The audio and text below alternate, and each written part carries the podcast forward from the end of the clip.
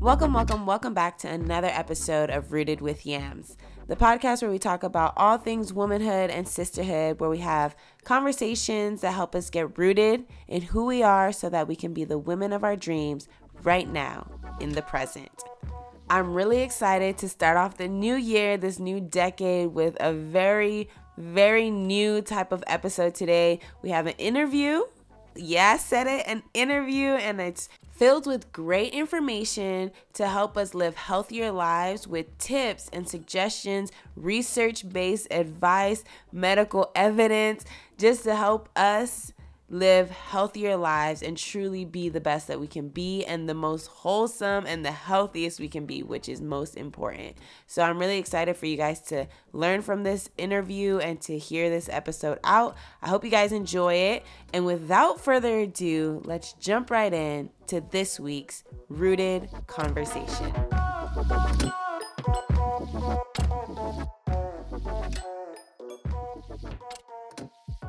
Welcome back, everybody. Thank you guys. I'm really excited for this episode. We have an amazing and incredible guest, Dr. Mary Claire Haver, and she is an obstetrician and gynecologist.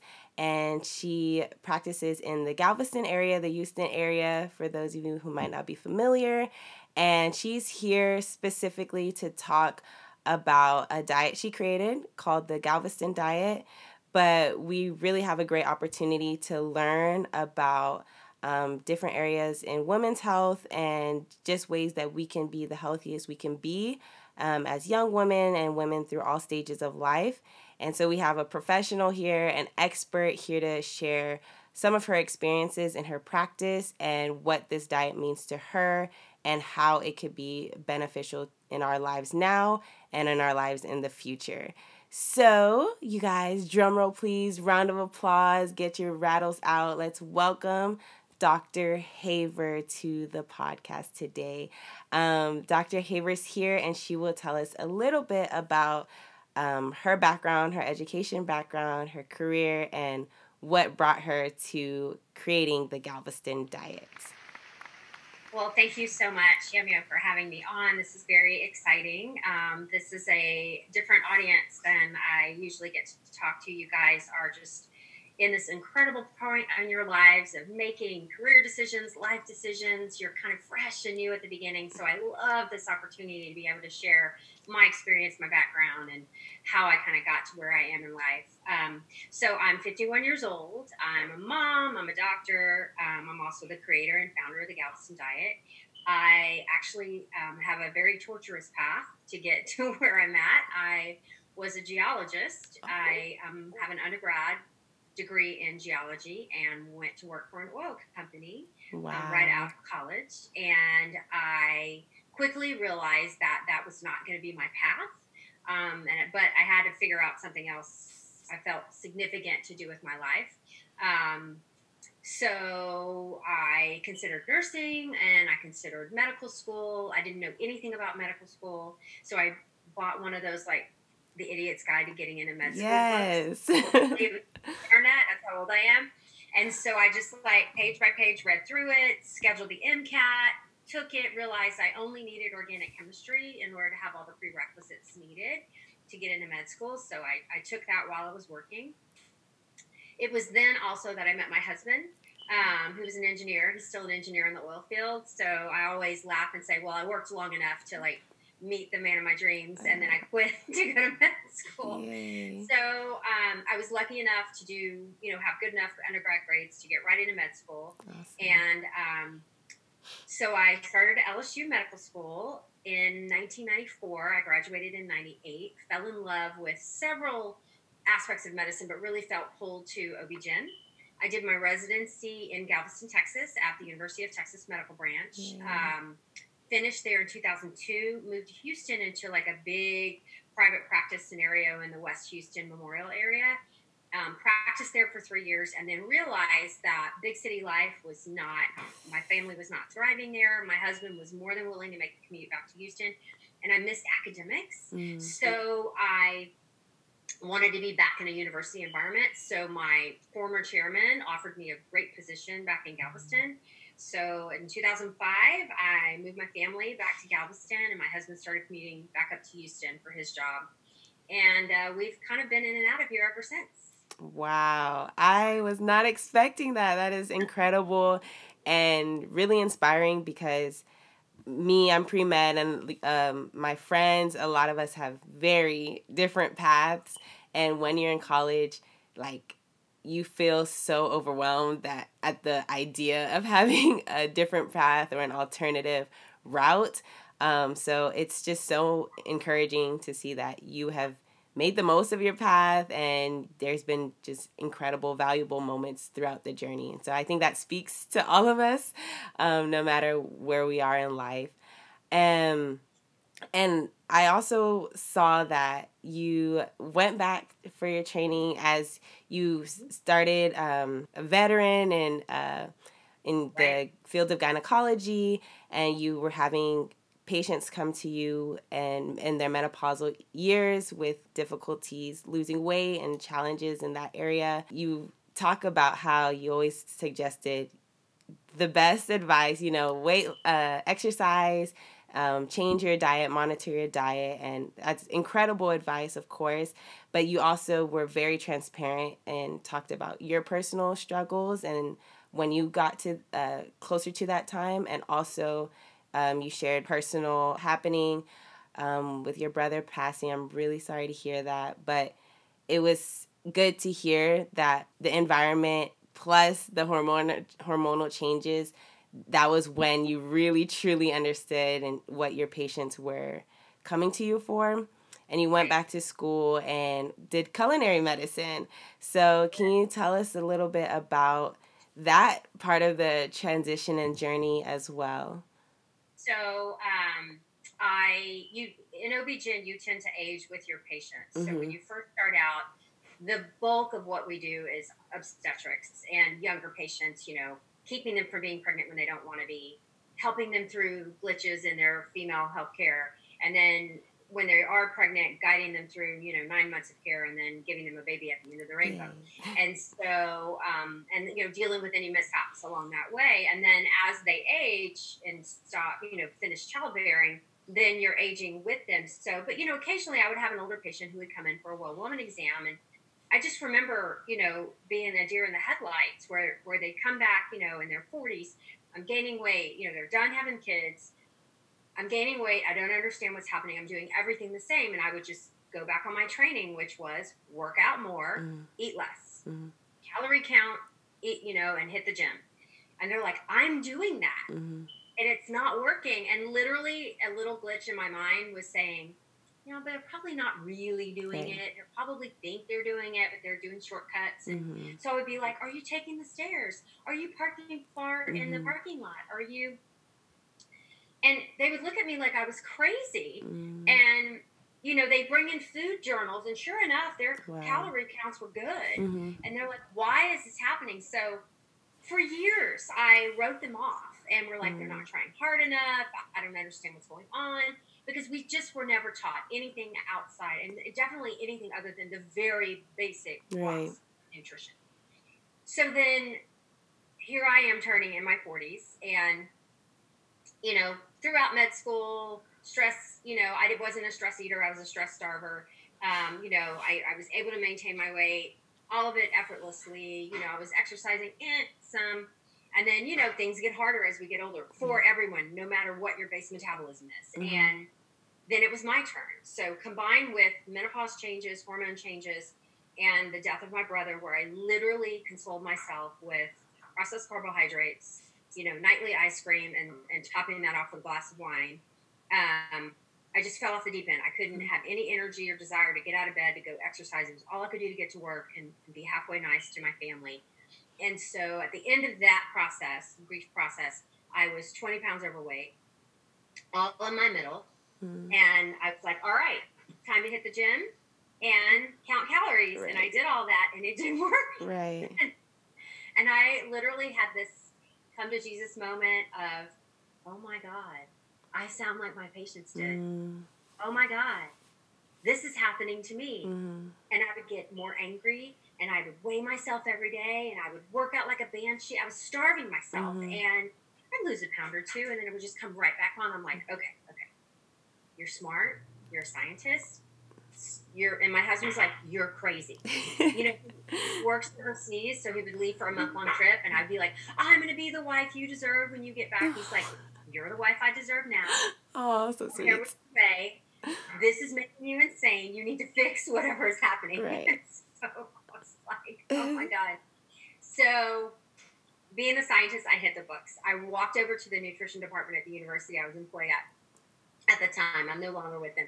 I was like, what is happening? And they're like, look, the studies are done on 25 year old athletes, mm-hmm. astronauts, and old people, like elderly. Mm-hmm. You got to figure out where we're, where we're meeting in the middle. So I was pulling studies, reading, calling people, looking at stuff, and there just wasn't a lot for women. Yeah. And and specifically for women going through midlife changes. Mm-hmm. So when I like did a deep dive into the data and a deep dive into aging and menopause and what is happening to our bodies, a common thing kept occurring, and it was inflammation. Mm-hmm. Inflammatory levels are going up. You know, um, just naturally part of the aging process. They're accelerated with the hormone changes, mm-hmm. and this centripetal fat, the fat that we're gaining in our midsection, kind of different than when, when we're younger. Mm-hmm. Um, that itself is an inflammatory organ fat cells. So I'm like, okay, all right, now I'm getting a handle on this. I'm getting the why down. What can we do about it? So I started researching anti-inflammatory nutrition and like all of this stuff, this world opened up, and I'm like, no one's telling us this. Mm. So I'm like, all right, I pulled and I looked at the fads and and you know, people were having success with keto, but really, what was that all about? So I wove all of that together and I came up with a program. And this is all selfish. This was for me. Okay. I just it's me. And so I put together a three pronged, you know, program that incorporated intermittent fasting, mm-hmm. an anti-inflammatory approach to nutrition, as in filling ourselves with nutrition that fights inflammation naturally and taking away the things that we know cause inflammation. Right. And added in shifting away from our addiction to sugar, mm-hmm. okay, which is highly inflammatory. And put all that together in a program and then made meal plans and, and whatever. Tried it on myself. Everything melted away. Like it mm. like it was the easiest thing I'd ever done. And I was like, oh my God. So of course my girlfriends are like, What are you doing? Right. Share. Right. selfish. So I would I went we have an Office Depot down the street. So I went to Office Depot and I was Xeroxing copies of my little program and I was handing it out to my girlfriends. And they're like, This is awesome.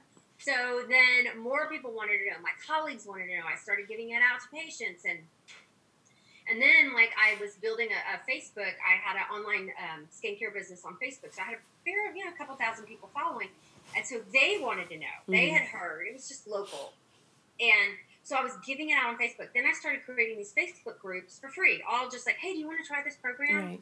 Help me, give me feedback. So over about a year, I we ended up having about 1,500 people run through the Galveston Diet through Facebook groups. Wow. All volunteers, basically. I got so much feedback. I, I, learned the way to parse out the information in a way that was a good cadence for people to understand it. And then, you know, it just started ballooning. And, and all of a sudden, I had thousands and thousands of followers who wanted mm-hmm. to know more about it. And I, I never thought about making it a business. Mm-hmm. And then I had some pretty savvy physicians who were like, this is a thing. Yeah. You are legitimate. You have yeah. worked so hard on this. You spent thousands of hours. I'm like, but I don't have a nutrition degree. Mm-hmm. And I started researching, like, what can I do? I need more legitimacy. I want mm-hmm. to learn mm-hmm. more. I need someone who knows more than me to teach me. So I found the culinary medicine uh, program through Tulane University. Okay. And I was like, this is exactly what I need. So it was about a year and a half of coursework it was 60 hours of like online coursework plus i had to fly to see, i had to go to a few conferences and do some lab work in the kitchen mm-hmm. and so it was fabulous and then we had to pass a board exam so now i'm board certified in well they're board you know i'm certified in culinary medicine wow. so i incorporated so much of that into the program everything i learned there and then took it to market basically developed an online program you know it's a one-time fee mm-hmm. that people have lifetime access to the program and it's a series of videos. You know, I know adult learners learn through listening, through reading. Everybody kind of learns a little bit differently. So I have graphics, I have mm-hmm. written material, I have me talking, you know, so that I try to hit all learners. Mm-hmm. And it's been, we now have 23,000 students enrolled wow.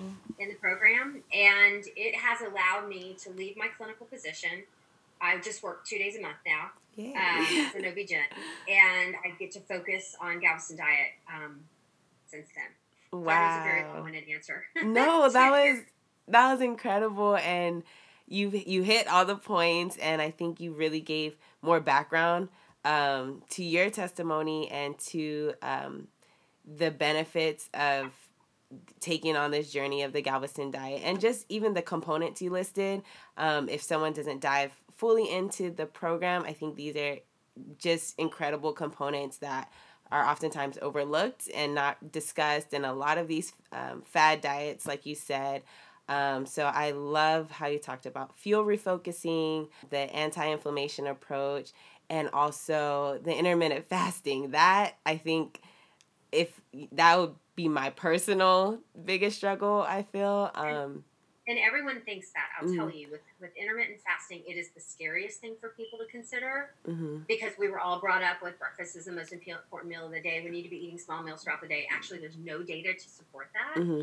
And when you look at the evolutionary history of how we ate, it's only in this last couple of generations that we actually eat the three meals a day. Mm-hmm. This is new and right. it's really just based upon industrialization and the food service industry and them trying to sell us to eat more mm-hmm. um, so they make more money. And I mean, all of that has just blown my mind. Yeah. You know, and having to rewire and rethink. So, but here's the kicker mm-hmm. intermittent fasting ends up being the easiest part of the program. Really? The thing that you're most likely to conquer first and to stick with for the longest. Mm-hmm. Yeah, I've I've realized that there are a lot of business businesses at play when it comes to our health in general. Um, so I've tried to be more mindful of that um, in my lifestyle, my behavior, like just being really aware and sensitive to my body and saying like, okay, I know that I have needs and then I have wants and then I have to also consider what the society needs like as far as money and business is concerned when I'm thinking about my health. Um, but for intermittent fasting, uh, you talked about like in your videos breakfast it doesn't have to be the first thing in the in the morning i know you followed the the 16 8 pattern right and okay and i this is something i've always wanted to try and i'm always so fearful mostly because I stay up so late at night. And maybe it's school. I don't want to blame like my steady schedule because I know I could be more disciplined in that as well. But just for people, I guess, even you, I, I'm curious to know how you do it with not consistent hours sometimes, a busy schedule, you have a whole family and you you know, not every day is perfect. And um of course, we have grace for ourselves, but in times where you might be at work all day or studying or on call, how how can you incorporate something like intermittent fasting in your into your lifestyle? So, I you have to think of it as you have a window where you eat, and right now, mm-hmm. whatever you, you have a window where you eat in your life, and mm-hmm. you have a window where you don't eat. Okay, and none of us eat while we're sleeping. Right. So that is an eight hour window right there. Mm-hmm. And so to get to the 16, we uh, basically, I tell people to think about it. You're adding four hours on before you go to bed, and you're adding four hours on after you wake up. So if you think of it that mm, way, okay. you really should be sleeping eight hours a day. Start with that. Make sure you're getting your eight hours. so, and so uh, depending on your sleep schedule, it doesn't matter. I mean, okay. you don't, you know, most of us who have nine to five jobs and you know get up around six in the morning do somewhere 11 to noon and then stop eating by 8 or 9 p.m mm-hmm. okay. Um, for me in the evening it was easy because our family ate dinner so early. We eat dinner at like 6 o'clock. Okay. So stopping eating by 8 p.m was no big deal. And we're not we don't eat dessert. We've never been dessert family. Mm-hmm. we don't snack late into the night. It's not our mo we mm-hmm. eat a nice dinner and then we're done. So the evening part was no no problem for me but I ate first thing in the morning when I woke up, or I had mm. coffee that was full of milk and or artificial creamer and artificial sweeteners. Mm-hmm. I don't do. I just have black. This is black. Okay. Goals. Uh, I'm trying to be like you. so here's what I did. I first transitioned to black coffee without changing my eating window because I knew that would be a kicker because I used to travel with equal in my purse so that I had my own sweetener wherever we went. Yes. I had, I had to have it in my coffee. Mm-hmm. So first of all, it was a mental thing. Like mm-hmm. I can do this. First couple of weeks were tough. You're like choking on the coffee because you're so used to it being laced with artificial colors and blah. Yeah. But then after a few weeks, it's okay. Yeah. And I don't even miss that stuff anymore. I don't even. It's not even a thing. I mean, it's been a few years now, but you know, it took about three weeks for me to like embrace the black coffee. And then once I did that, I started pushing out my meal when I broke my fast with food 30 minutes until it was comfortable. Okay. So I would go to work, you know, I'd six to six thirty, and then one time I could make it to six thirty. Then I'd six thirty to seven, and then seven to seven thirty, and then I had to get in the car and drop the kids off and go to work. So then adding on forty five minutes to an hour was easy because mm-hmm. I was mm-hmm. traveling or doing, you know, doctor or mom duty.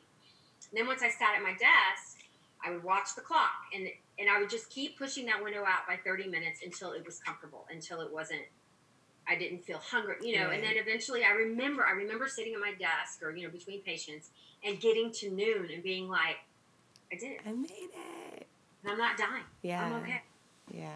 So and then I would eat whenever I finished up clinic between you know, we had a gap mm-hmm. to eat and, and catch up on notes or whatever.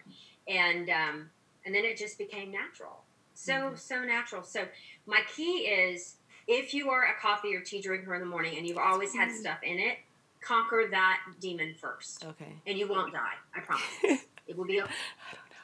Once you get that done, then work on the food part okay. of just pushing that window out. Do not try to do a 16-8 from day one. It's hard. Mm-hmm. Now, the medical benefits, some people do a 5-2, which is five days of eat whatever you want, two days of extreme fast, the medical benefits are actually the same, the health benefits of that. But to me, I live a life based on habits. Mm-hmm. And we see the most change, the longest lasting change when you change your habits. Yeah. So incorporating a daily fast, I think, builds a better habit. Whether you're not like, oh, well, I was going to fast on Tuesday, but I've got something coming up. Let me push it to Wednesday. Right. We're just human. It's too hard to fail. It, when you change your habits, that is when you actually make lifelong change. Right. And so that's why I'm such a big fan of the, of the daily fast. Okay. You've really broken it down to make it seem like it's very doable. And I believe it is. And I love how you said, you know, taking, just think about it like two hours after you wake up, two hours before you go to sleep. That makes it so much more um, realistic and feels like I can do it more and more achievable and I'm really, really going to train myself not to put creamer in my coffee. I go through seasons like roller coasters, or I'm like, I'm not drinking coffee with creamer. I'm gonna stop putting creamer, stop putting sugar, and then I just fall off. And it's been a roller coaster for like five years. I've been trying to train myself to drink black coffee, but um, as I've seen more of your videos and read more of the testimonials, I'm like, okay, I really want to incorporate intermittent fasting into my lifestyle for my health now and then um, for my health to come. I want to live as long as possible and the best quality of life. And I've seen, as you said, and there's so much research, like you said, that just really praises intermittent fasting um, as a way to take care of our bodies. So thank you. Thank you for breaking it down for people like me who it's just really overwhelming just to think about it in a really big package. Um, I was wondering if you could define maybe for someone who might not be too familiar what anti-inflammatory is anti-inflammation what is inflammation in our body i know uh, the pre-meds listening we were more familiar with the term and then probably the nutrition students even more familiar. What what is something you could say for maybe a general audience? What is inflammation and how can we why is it important to monitor that in our body and in our diets? So there are two forms of inflammation in our body. One is acute mm-hmm. and that is how our body responds to a foreign invader a disease stepping on a nail. You know when things get red and hot and swollen when you have a cold when you're sniffly when you're coughing. I mean, that is all your body's way to fight off disease or um, injury. Mm-hmm. Okay, we need that process. It is normal. It allows us to return to a normal, healthy status or homeostasis um, quicker. Okay, so it's kind of like it hurts in the beginning, But when we're in pain, when we twist our ankle, it is because your body is not letting you use that ankle so it can heal. Right. Okay. So that's acute inflammation. We need it. It's a normal process. There's something called chronic inflammation, which is a big, sneaky thing. And it often, when we have chronic inflammation, we don't feel it. Mm-hmm. It's a silent killer.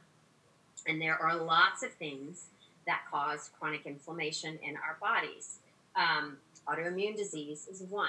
And so, if you suffer from hypothyroidism, you likely had some form of an autoimmune disease that attacked your thyroid. Type 1 diabetics suffer from chronic inflammation of the pancreas that destroyed their pancreas, basically, and now they can't make insulin, Yeah. right? Um, we have degenerative arthritic conditions that you have this chronic inflammation in our joints um, that leads to complete destruction of our joints. This process goes on all over the body. It doesn't have to be autoimmune mediated. It's exquisitely sensitive to diet. Mm. Okay. There are things that we can put in our body that are natural inflammation fighters, Mhm. chronic inflammation fighters. So things like um, fresh fruits and vegetables are filled with phytochemicals, um, like anthocyanins, which are the what gives us color in our fruits and veggies Mm-hmm. those are tremendously anti-inflammatory. They scavenge the. Um, so when I say scavenge, they, they actually act like heat-seeking missiles, going around and grabbing in things that cause inflammation in our bodies. Um, they're wonderful. Also, fiber is a great anti-inflammatory. It binds things in our gut and colon that could be inflammatory and causes them to move through the gut faster, Mhm. so that they're not sitting around causing more inflammation uh, to our colon cells. Right. And uh, so that's why people who have diets high, full of fiber have decrease of colon cancer. Mhm. And so chronic inflammation is also one of the biggest causes of cancer. Uh, biggest, um, I don't want to say cause because cancer is multifactorial, but it's it's one of the leading contributors to Right. your development of cancer. There are things that are added to food or taken away from food that are highly inflammatory. So let me take the innocent wheat kernel. Okay. Mhm. Um, wheat has been used for millions of years to feed our populations. Um, it's just what we've done to wheat. So we've stripped wheat um, and most commercially processed breads, cookies, cakes, crackers. Um, they've taken this kind of awesome wheat kernel. They've stripped it of the fiber. Okay. Um, fiber, as I've talked about, is insanely healthful and Mhm. anti-inflammatory. They've also stripped it of the germ, which carries most of the micronutrients, the vitamins and the minerals, all those things we need to make our body processes go well. Mhm. They've left us with the endosperm, which is nothing but sugar. Yeah. Okay, so we've taken this really kind of healthy thing, a whole grain, and we've taken stripped it away of all of the healthful things to make it sweeter Mm. and more addictive. And so most white flour is processed. They've taken away all the good stuff, and those high le- that high level of processed carbohydrate of sugar is actually highly inflammatory to our gut. When you look at the chronic inflammation levels and you just give someone a load of either processed sugar or processed carbohydrates and you look at their chronic inflammatory like blood levels, they go up dramatically after a sugar meal. That's one of the biggest causes. The others are the artificial things that are added to our food that our gut recognizes as foreign and it sets off the inflammation pathway. Mm. Artificial colors and artificial sweeteners are the biggest bad actors. So here we're, we're going to take this cookie. Okay, so we've, we've taken the wheat kernel, which is probably pretty healthy in moderation. We've stripped it of all the good stuff. We've left nothing but sugar. And now, to make it more addictive to the human consumer, we're going to add some, some number five dye. Mm. We're going to add um, artificial uh, strawberry flavor. Mhm. And here we have this gorgeous. Oh, oh, we're going to add some preservatives, which are also chemicals to give it a longer shelf life, so you can keep it on the shelf longer and, and buy it. Now we've added four or five things that are highly inflammatory to make it more addictive, more sellable, um, more tasty, and make you want crave more, more addictive, and tremendously inflammatory. And it has almost zero nutritional value. Mhm. Sometimes they'll add some vitamins back in to give it some fake nutritional value. Right. You know, we're gonna just take a vitamin and squinch it up and sprinkle Right. it on top. There you go. You got some riboflavin and some B4, B6 or something. Um, but that that's what's happening in the food industry Yeah. and the FDA hasn't really caught up yet, you know, to start changing the rules and the laws, or at least educating the population as to how you know, if you eat one cookie, you're fine. But it's it's the every the cookie every day. The people who have the cookies on their shelves, the crackers, the cakes, the processed stuff. The other bad actor is all of these things are baked with corn oil mm-hmm. um, or soy oil, um, and those oils are heavily loaded with omega six, which is also highly inflammatory. Mm-hmm.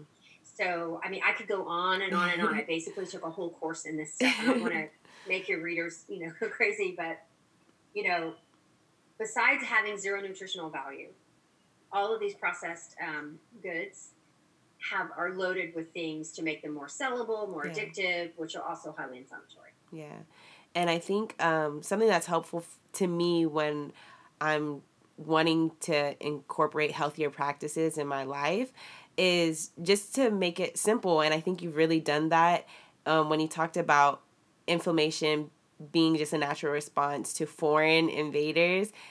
That that a light bulb kind of just went off in my head because all those um, dyes that you talked about, a lot of these um, added sugars, sweeteners, preservatives, everything you talked about, they're literally foreign. Our bodies foreign, foreign invaders. So that just that simple idea um, could serve your average person as a guide. Like if you rec is this something you think your body will recognize? If if not brown or didn't have a mama. Exactly you know? exactly one or the other. So um, that simple concept i think is a good takeaway for someone who just wants maybe one thought or one sentence um, to guide them through the grocery store to guide them through their um, eating choices throughout any meal and any day. So you you really broke it down. I know you didn't want to do too much, but I think you put it in a really applicable form. So thank you.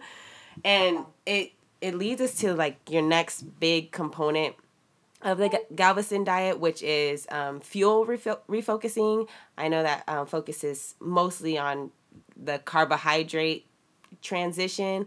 So can you talk a little bit about that too? I want I want them to know at, like each of these components how critical they are, um, not only to the Galveston diet but just for just our health practices in general and our nutritional decisions in general. Um, one of you know the fuel refocusing. We as a nation and the standard American diet, the traditional Western diet, are highly um, it's highly loaded with processed carbs and right. sugars, added sugars. Um, and then we're also addicted to it. We require more and more and more to get the same dopamine response right. in our brain.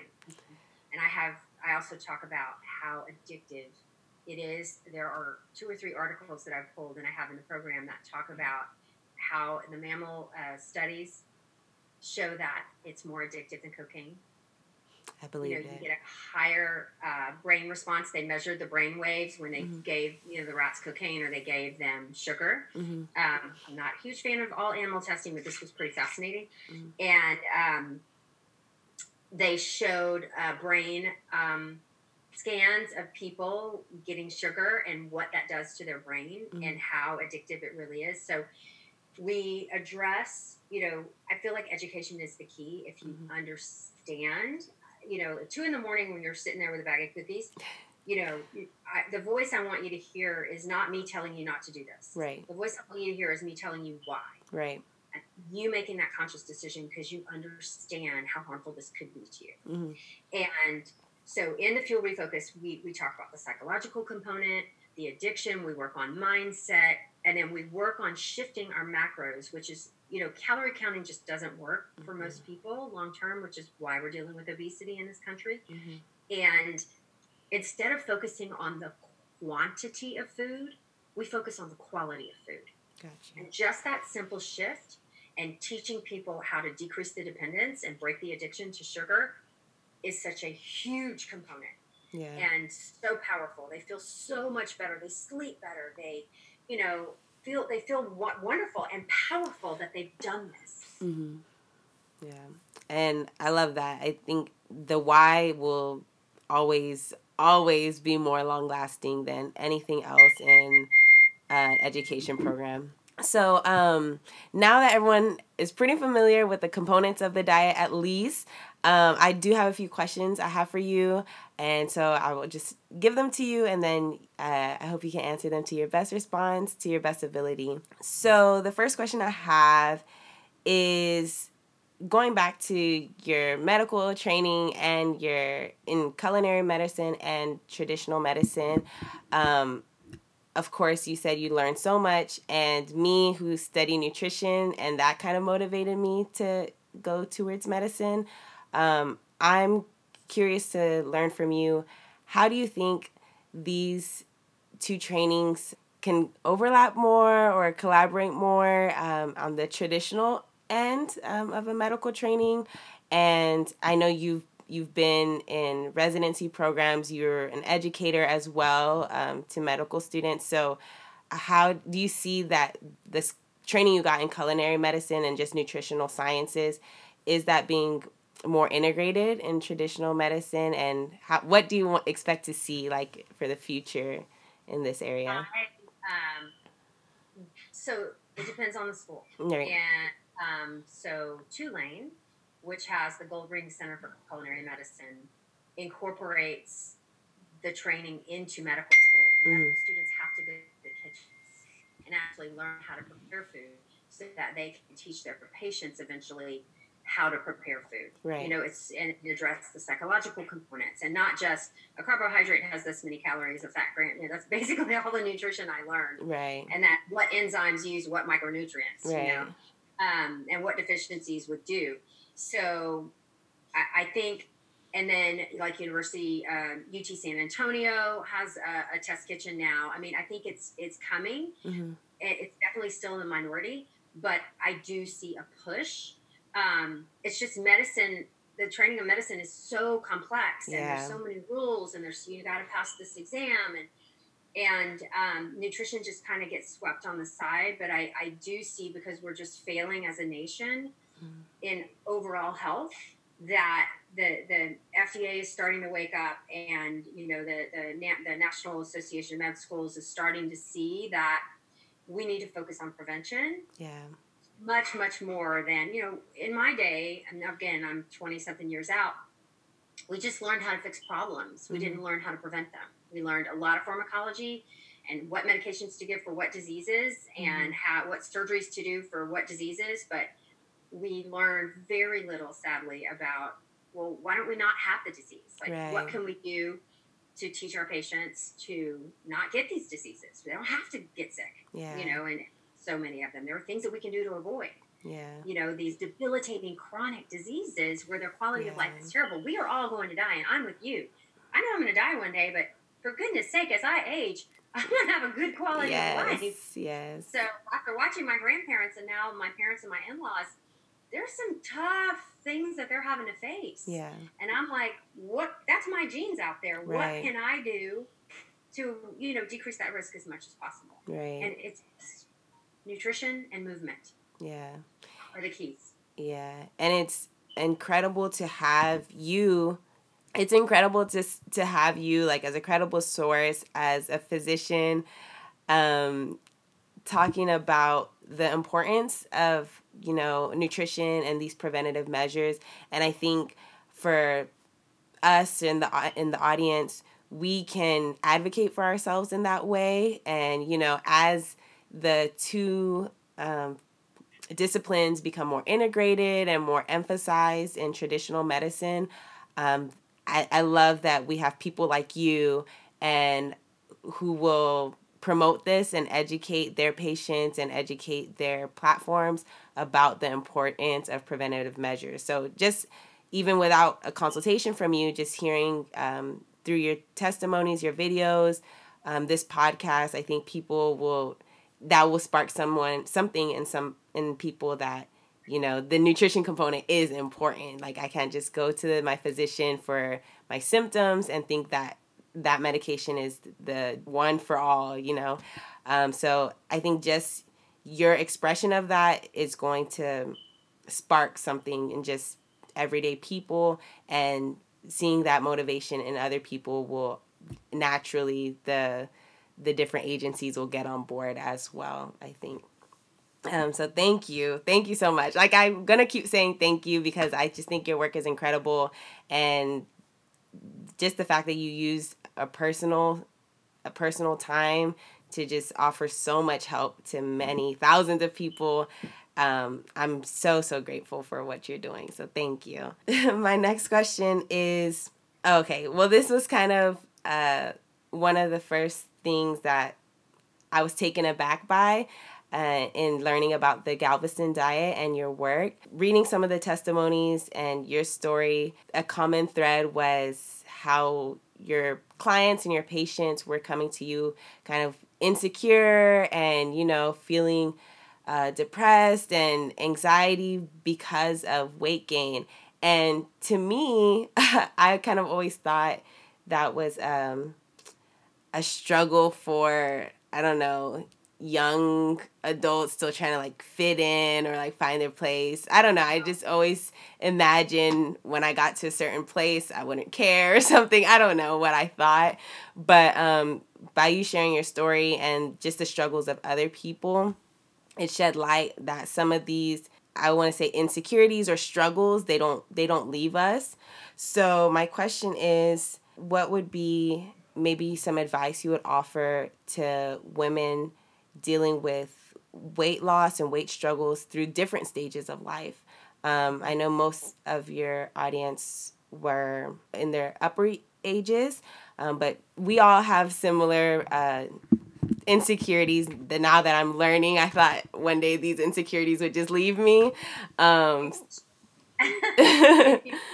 so, what's some advice that you would give to people at different stages?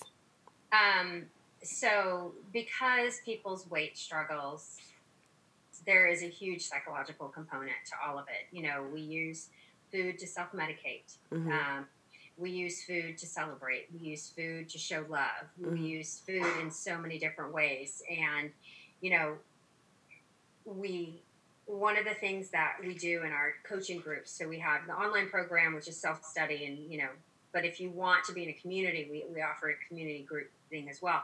And watching the interactions of these these accountability groups mm. and then people sharing their personal struggles, whether it be anxiety or habits they've built over time or, or ways to deal with stress, and just watching them give each other grace mm. and hold their hand and say, It's okay. I understand. I've been through this too. This is how I was taught to show love. This is how I dealt with my anxiety. This is how I and understanding that those type of things can change and that there is lots of love and support out there to help you grow and learn how to um, deal with those anxieties or deal with the you know depression or deal with whatever in a, in a healthier way. Right. Um, a way that isn't going to sabotage your health. Um, that is just so powerful and it is a beautiful thing to watch mm-hmm. for me. Okay Thank you. And I was also wondering since you're pretty much like a specialist in women's health and all things woman, um, I was wondering how, what are some components, I guess you could say, for different stages of life just health components that are important at different stages of life. I know the major three components to the Galveston diet are great for all state for most most all stages. I know you talked about um, potentially working on a pediatric kind of plan, a pediatric program? Well, I'm I'm not a pediatrician, right? I have to go back and train, so I'm actually working with a couple of pediatricians to develop a program that parents can can utilize for their children for their kids. Oh, okay, right. So I'm just um, since these components are are great um, fundamental components, and we know now that as a woman you your hormones are going to really change in your different life stages and really um, affect your health and your response to medications your response to everything uh, medicine. So what are some in your practice in your experiences what are some components at different stages of life that are significant or most critical to a woman's health? For example as a young adult as a teenager, during pregnancy? What are things that, as we get through these stages, that we should be most uh, conscious about in our health? I think one of the biggest things that we do as a society, um, starting probably in adolescence and up, is we use our weight mm-hmm. as a gauge of our health. Right.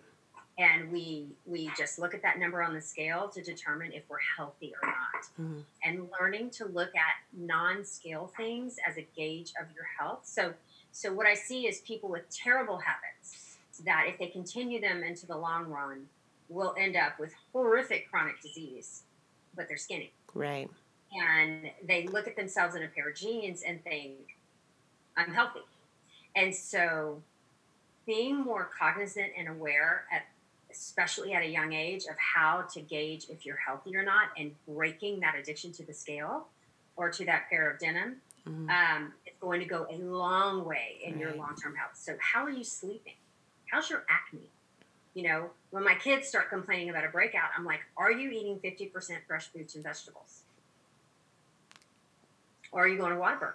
Hmm. Whataburger is delicious, by the way. uh, drug of choice. Um, but, you know, and I'm like, these things are not going to change because your nutrition is terrible. Right. And so, you know, how, how are you sleeping? You're too much caffeine. You're not, you know, you're not getting that eight hours. I mean, it's a reason we say eight hours is mm-hmm. recommended. Mm-hmm. Your body needs that time to heal and reset. And if you're not giving it that, even though you're thin, you're setting yourself up for some very detrimental things in the long run. Mm-hmm. Um, what's your hair doing? Is it falling out? Is it breaking? That's heavily nutrition based, and mm-hmm. what we put on our hair too, as well. Because mm-hmm. I color mine quite a bit. um, you know, starting to to address those issues, to look at our overall health and not just our weight. Certainly, if you're obese, we need to address that. But, you know, just looking at your nutrition will take care of a huge amount of obesity mm. and all the other health benefits as well as as well. So definitely teaching your body and teaching yourself about I think intermittent fasting and anti-inflammatory nutrition would be huge. I think for for any I would start actually with the anti-inflammatory stuff, really educating yourself. Why eating fast food once a day? What are you doing to yourself? What what are they putting in that stuff? The chemicals you know to make it more palatable more attractive. Why does it why can you leave mcdonald's french fries out for a week and they don't mold Ooh, you know? Scary yeah and so um you know what preservatives are in there to yeah. you know educating yourself that way especially you know getting out of college when you're when you're faced with tough time constraints and not having a lot of healthy food available. My daughter's dealing with that freshman in college right now. She's like, Mom, I'm looking at her debit card and there's a whole lot of visits. things that are giving her quick and easy, you know, access to food. And she's not super impressed with the choices in the cafeteria. And so we're having to develop strategies around her living in a dorm and having a meal card and trying to make the best choices for her with this insane schedule that she has, as, most of you guys do in college and grad mm-hmm. school and med school. Mm-hmm. And so, you know, but it's possible, but you can't just take it for granted and go with the flow. This mm-hmm. requires planning. It requires thought, and you have to make it a priority. Yeah. Nutrition has got to be a priority, and not just something you wing because yeah. you're going to fail. Right. wing it. Yeah, I completely agree. Too much out there, and the standard American diet, the status quo, is going to make you very unhappy in the long run. Yeah. Yeah, I agree. And it's difficult even for me as like I'm passionate about nutrition. It's what I studied. It's like my mom really um really has been strict not strict but she's really health conscious herself so i grew up in a household who promoted healthy eating and healthy lifestyle choices but it's still sometimes just such a struggle especially with with school sometimes you just you forget your priorities and we I neglect that as a priority. But um, I think this is a perfect time for you to be a feature on this podcast. It's a new year and this is, you know, always a great theme to New Year's resolutions and stuff. But for me, I know as I'm getting older, one of my goals and one of my priorities is just to really have healthy habits that could last with me for the long haul and um, I'm taking that much more seriously now than I did as an undergrad, and definitely more seriously than I did in high school and before that as well. I think for everyone listening, um, this is great advice. What were you gonna say? So when you look at some of the neurocognitive benefits of fasting, of intermittent fasting, for those of you in college and grad school and med school, let me tell you this: um, you think better. I mean, this, there's multiple studies on this, on how when they do the intelligence testing or they do the mazes, mm-hmm. um, when you're fasting, you're much, much, much better at that. Mm-hmm. You are going to sleep better and you're going to study better. You're going to retain way more information if you practice intermittent fasting. I promise you're going to be smarter. And for anyone in school, I highly, highly, highly recommend it, especially during crunch time with, with tests. Mm-hmm. Um, go back and look at Mark Mattson's studies from um, NIH. It will blow you away. Mm-hmm. Um, just Google right now neurocognition and fasting, or, you know, and it will absolutely blow your mind. I think it is a practice that is great for the long run and will definitely help you.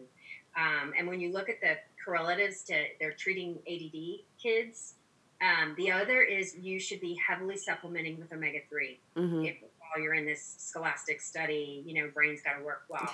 Um, the ADD studies with the omega 3 supplementation are huge. I think we all have a little bit of ADD.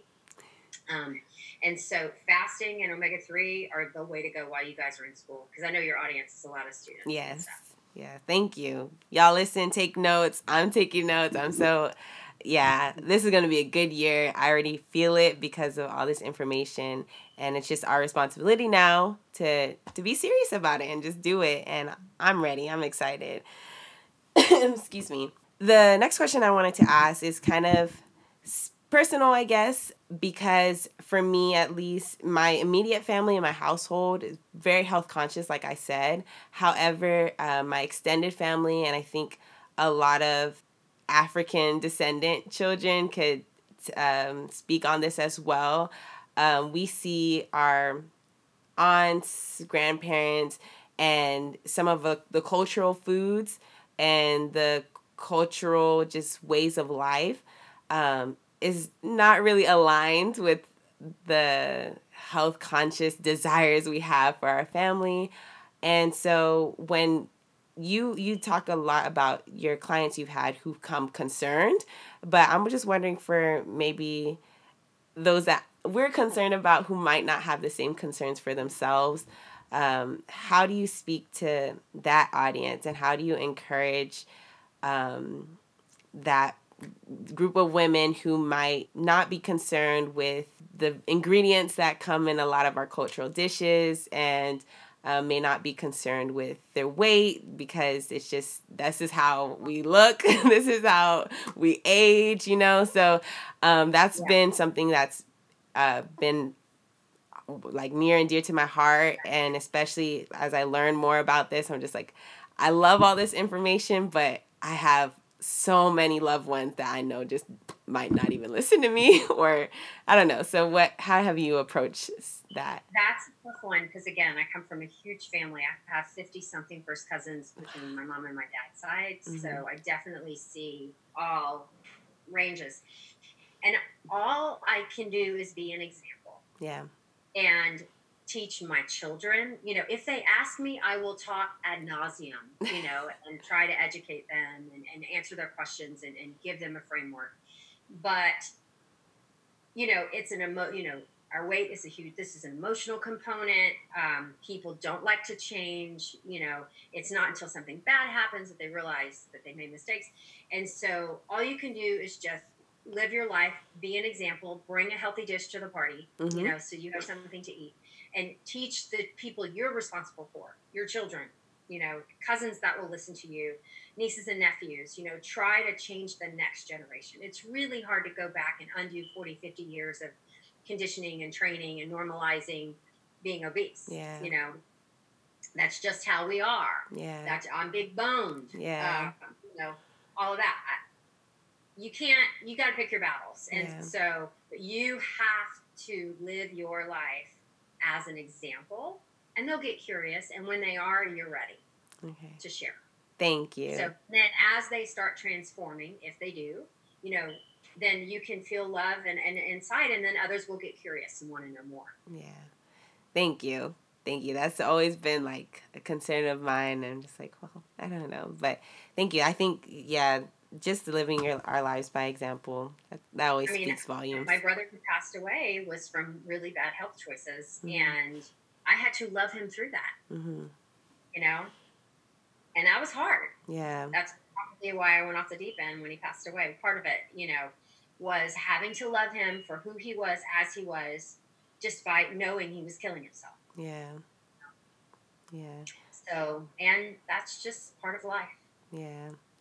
And I guess if you don't mind uh, talking a little bit more about this, um, just for, I know I have friends who have dealt with loss in the past or recently, and um, how how did you? What were some strategies, healthy strategies that you incorporated to to to heal um, at the time that your brother passed, and to also during your healing process be there for your husband, your kids, and you know continue your various responsibilities that you have? Um, well, with my first brother, so I have three, two brothers who passed away, and one who has stage four cancer now. I'm sorry. Um, I was nine years old when my first brother died, and then with this next one, um, you know, I was in I was in my late forties when he died, and um, I did it wrong. I would not do it that way again. You know, I compartmentalized. I was like a robot going to work, a robot with my children, a ro- you know, trying to be there for him, driving to Louisiana to, to, to the hospital, you know, and then being there through hospice and everything.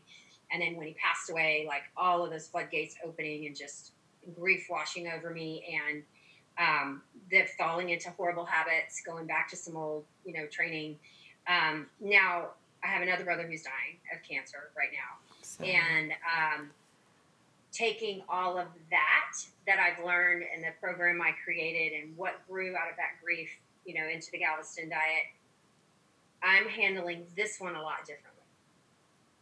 You know, my relationship with him, trying to, you know, enjoy it when he feels good and be there to celebrate the things with him and then working through the emotions of it a lot better now. Mm-hmm. Um, I was in denial with the other one. This one, I'm, I'm accepting it and trying to maximize our time with him and while he's feeling good and, and my kids and, and them watching me, realizing they were watching me the last time mm-hmm. and I don't want them to repeat that behavior and have them watch me do this with a little more grace maybe. I mean, he's still with us, so I'm not, you know, um, it's a miracle he's still alive and he's actually mm-hmm. doing really well. So, okay. um, taking from that learning experience and and when I feel the anxiety or the depression or the grief starting to creep in, recognizing that early on and not just letting it, you know, going for a walk or, or reading a book or hugging my kids or picking up the phone, you know, trying to incorporate some healthier behavior so that I don't fall back into those right. old habits of right. carbohydrates and alcohol.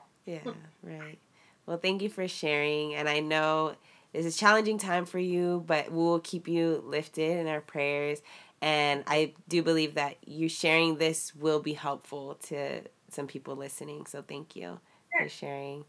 And let me see, I had another question. Yes, so you talked about going back to the Galveston diet. You really emphasize taking your time in the diet, and um, I love I love how you just really made this simple and just a gracious experience. Uh, a forgiving and gracious kind of diet program. So, could you share a little bit more about why it is so important to take your time and take fasting and baby steps and then the um, fuel refocusing and baby steps and all these things? Why is it important to take it in, in small steps?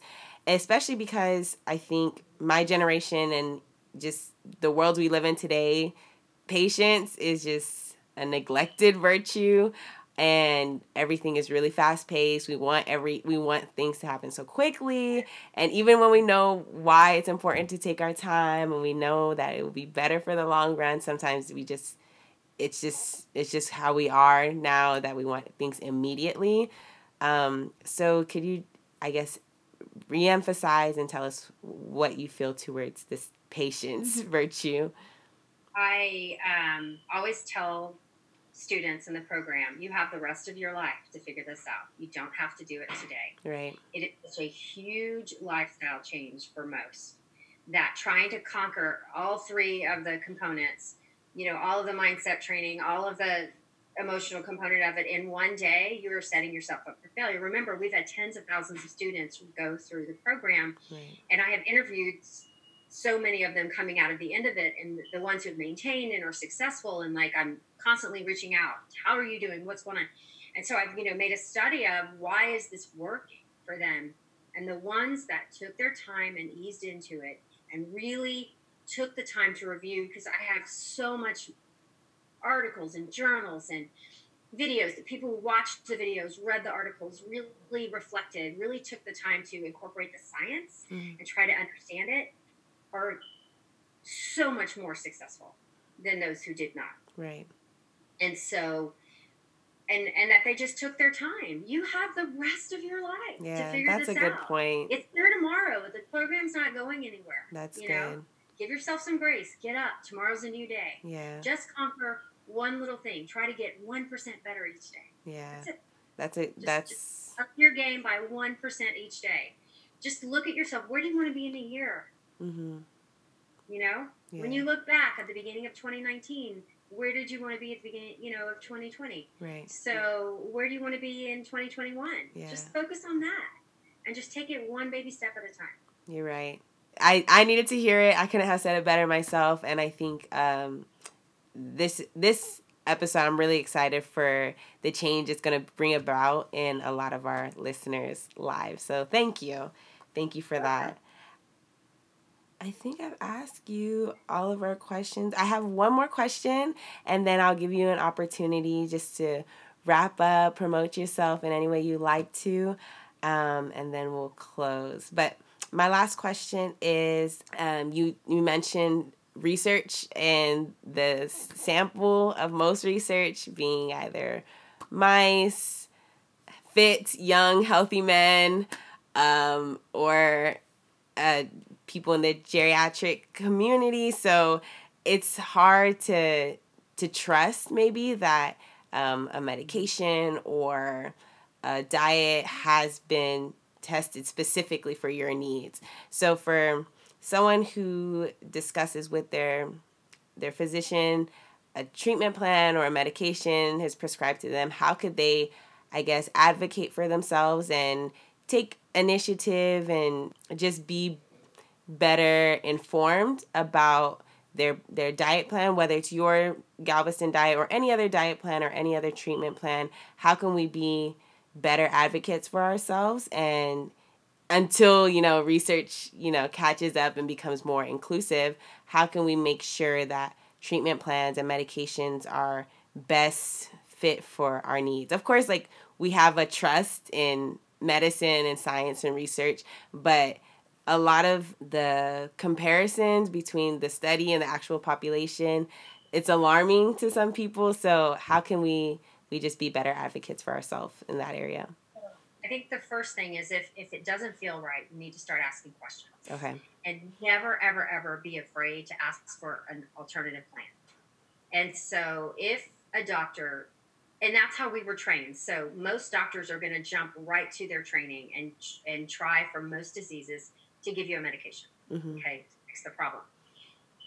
Um what i'm trying to change the mindset of of especially in menopause is did they talk to you about nutrition first before they handed you this hormone or this pill? Hmm like did you really get some evidence-based um, evidence-based means research-backed up hmm um, information about how a lifestyle change would help you. Right. you know how changing your eating habits how you know maybe let's try that for three to six months. And then before we start the medication because you might not need it. Yeah. So and there are you know the medications we give patients have pros and cons. Mhm. nothing is is you know these are all chemicals. Right. And so and you know i have medications that i take you know that i need for occasional you know i have fever blisters and so i've got my valtrex Mhm. in the cabinet for when those pop up because i don't like walking around with a big painful cold sore and if i Mm-hmm. can prevent that i'm going to take the medication I have Celebrex for occasional, infl- you know, I work out every single day and occasionally I overwork something. Mm-hmm. And so I can't take regular ibuprofen, it tears my stomach up. Mm. And so, you know, there's a place for medications right definitely but have you addressed the basic nutrition components first yeah so that's always my advice to my students i can't practice medicine on social media mm-hmm. but is be willing to to hold your doctor to a standard of talking about alternatives and maybe some lifestyle changes before jumping into a medication now i'm not talking things to treat acute inflammation or colds or viruses. Right. chronic disease. Right, right. We were clear on that. no, you need an antibiotic if you've got pneumonia. I'm not knocking that. Right. So I'm talking about chronic disease. Of course. Let address the lifestyle changes, and you may have to educate yourself first. Yeah. help educate your own physician because God bless them, they didn't get the training. Yeah. Yeah. Thank you so much. And this is again, I said, uh, very beneficial to me, and I believe my friends and peers going into this field, um, just going in with a different mindset, an open mindset, and um, really taking value in preventative care and preventative lifestyles. So um, I think this is all incredibly valuable, and I'm so grateful that you took the time out of your Friday to speak with me and to meet with me. I'm so grateful, and I know that this conversation is going to bless so many people's lives. So, thank you so much. I'm very proud of you, if I can say that. And um, you have accomplished so much. Your story is inspiring, and you're changing lives, and that's so cool. And I'm very, very, very proud of you. And I wish more blessings and multiplication for everything you're doing this new year. Yeah. So before we go, is there anything, of course, to everyone listening, her information, the website to the Galveston diet with which is amazing, so easy to follow, so easy to navigate, has testimonies, um, has uh, the price of the incredible, incredible priced plan um, for something that will change your life. And so I'll leave the website in the episode notes. I'll also leave her Instagram um, and the link to her YouTube. Um, the first video I watched is just the intro to the Galveston diet, so I'll leave that specific video linked in the episode notes. But is there anything you would like to share or promote uh, before we go? Well, I'm just so grateful for the invitation to uh, come and talk all things Galveston diet and to have a chance to maybe change even more lives. I mean, it, I feel like this is, I've delivered thousands of babies, I've done thousands and thousands of well woman exams, and all of that is great stuff and very important. But I feel like this is where I'm meant to be at this part of my life, and that I am, it's the greatest impact on, on women's health that I've ever made. Yeah. Thank you. Thank you so much. And I believe you. You've been impacting and changing women's health in everything and I aspire to be a gynecologist. So I'm just I keep cheesing ear to ear because I'm just like, she's so cool. she's like superhero. so thank you so much. I know this is going to be probably our most valuable episode in this Aww, podcast. Thank you. Yeah. I'm excited to share it with my followers. Yay. So. Thank you. Thank you so much. Um, again, you guys, we're going to insert a big old round of applause for Dr. Haver right here. And um, we will see you guys in the next segment.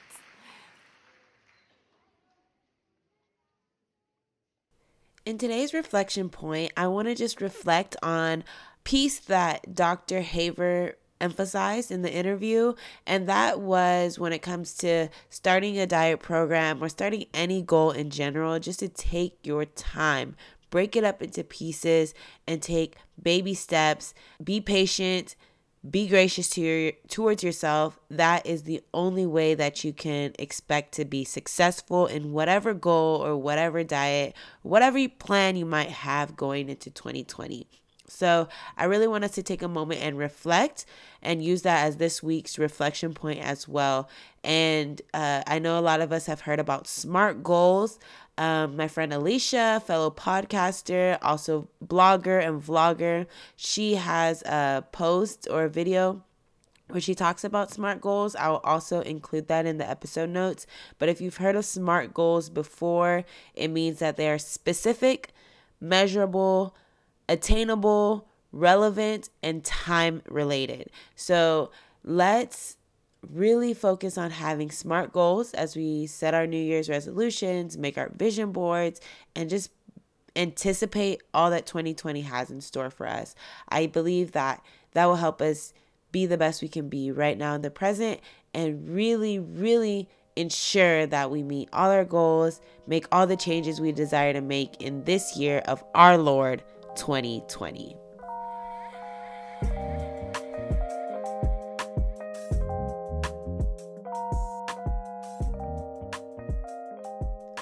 Finally, we've come to the last segment of the podcast, one of my faves, Gyn Shine. And I think it is quite obvious who our Gyn Shine is going to go to today. The one and only Dr. Mary Claire Haver. Number one, for coming on to my little podcast over here, like, uh, me, little me. Can y'all really believe it? Yes, she did that, and I was not nervous, obviously, as you guys could tell, but whatever. I'm getting better. I'm growing. I'm really grateful that she came on. Anyways, she is today's Gyn Shine for all she's done for women's health, for her contributions, for using her personal challenge, her personal testimony to start something that can literally change lives. So, her com- components to the Galveston diet, the main foundation that she talked about, anti inflammation, intermittent fasting, and fuel refocusing, those three main components are essential that I think we should adapt ASAP Rocky.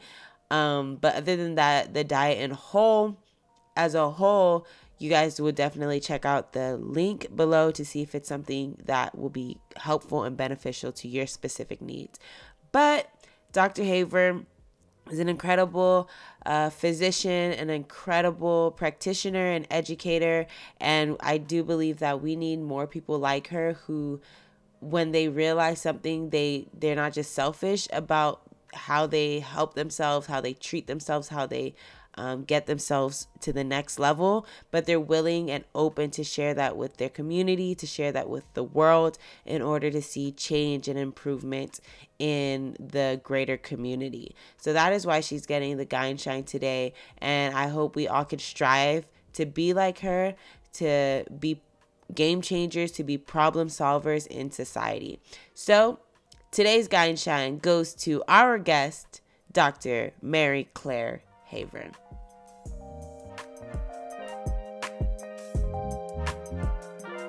And that's it, you guys. You made it through the first episode of the new year. Happy New Year. Please share this episode, like, leave a rating and your thoughts. You can rate on Apple Podcasts and on SoundCloud. Definitely comment. You guys can email me at rootedwithyams at gmail.com if you guys have any requests for episodes in the new year. Also, this is the episode to share with your mama dem. Literally, share it with your mothers, with your aunts, with your grandmothers, anybody in your life who may be entering a season of menopause or that transition. This diet, the Galveston diet, was created specifically for that woman and there's nothing else of its kind like this. It has been helpful to thousands of women in this transition. So I shared it with my mom immediately because it's my greatest desire in life to see her happy, healthy, and strong. And any information I find that will help her in that area and will help her just live a fuller life. I'm going to share it with my mother because I love her. So if you're listening and you're like, well, I am not thinking about menopause or I never will, share it with somebody who is and who will. All right. That's all for today, you guys. Have a blessed week and I'll see y'all next time.